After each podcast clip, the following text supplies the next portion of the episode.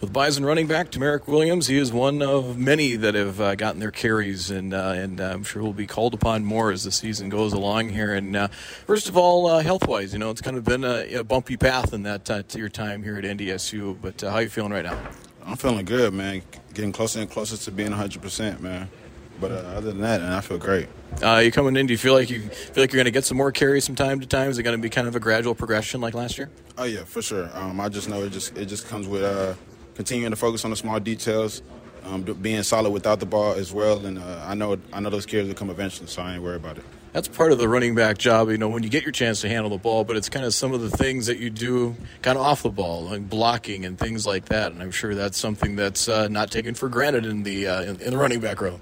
Yes, sir. That's that's something that I always try to make sure I'm solid in. Um, pass protection is a is a big part of being a running back, man. You got to be able to to impose your will on defenders whenever they come off the edge and uh, just protect your quarterback ultimately. So uh, that's something I pride myself in. You know, you got such a such a diverse group of running backs in there with Hunter, what he can do, and just, just the wide variety of things he can do, and some of the young guys coming in, and Kobe and yourself. I mean, it's uh, you have to kind of cherish the times you get to to, to handle the football. Oh yeah, for sure. That's why I, I always tell myself to to make sure I make the most of every opportunity I get to carry, because um, you never know, man. That that one that one opportunity that you that you try to make the most of, it could just take off. So. Uh, when you look at the just just, just the, the running back depth as a whole, I mean, what are just you know as, as a group, are you guys just kind of talking talking about things and just learning how to uh, just t- as a group, how you just feel that some things that you want to improve on, and, and you know, do you guys communicate with one another? Uh, yeah, we communicate with, e- with each other pretty much all the time, and anytime we're breaking down film of the of the game previously that we that we're watching, um, we try to make sure we take we take different stuff from each other and uh, try to implement it into the next game as well. You know, what are things that uh, do you think as a, as a group you guys can improve on? Um, mostly just being just continuing to, to, to be aggressive and uh, and and show that we can still we can still be as dominant with the with the ball just as without the ball. So that's something that's always been emphasized in the running back room because we feel like as the machines we we are we're part of the we're part of the offense and we make the offense go.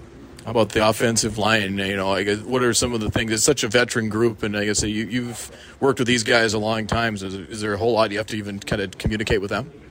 Um, mostly, if mostly it's usually game plan stuff. Like there'll be different adjustments that we'll make throughout the week, and uh, or just depending on the team that we play that week, it might be it might be a specific adjustment for them. But we always try to make sure we're in sync with the offensive line because. Um, you know, stuff can change, especially on game day or, or even at halftime during the game. We always try to be in sync with the line at all times. Kind of describe yourself as a running back. Um, I like to think of myself as a balance back. I mean, I can catch it, I can get the tough yards, um, I can even get down here when I need to, and I also got an extra gear whenever I decide to break a run. So. You look defensively, just the different type of defenses. Is just maybe the last two weeks, for example, what you what you had to face with Arizona compared to a, you know a, a Valley Conference defense like South Dakota.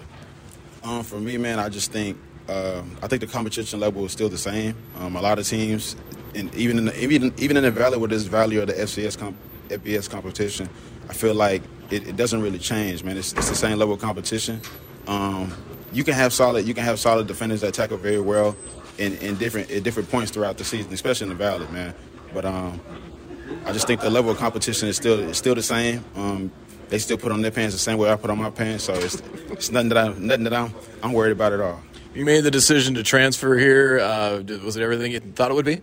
It's everything that I thought it would be and a little more. You know, uh, just being a part of this culture and and you know. This officially being my second year here, uh, just being able to to buy in, and, and my first year being able to learn from the veterans that were here, guys like Christian Watson and, and Cordell Volson, man, being able to allowing them to be able to take me under their wing and, and show me the ropes, it's, it's been a blessing for sure. All right, TaMerik Williams, NDSU running back. Uh, appreciate it. Best of luck to you this weekend. Yes, sir. Thank you. Appreciate you for having me.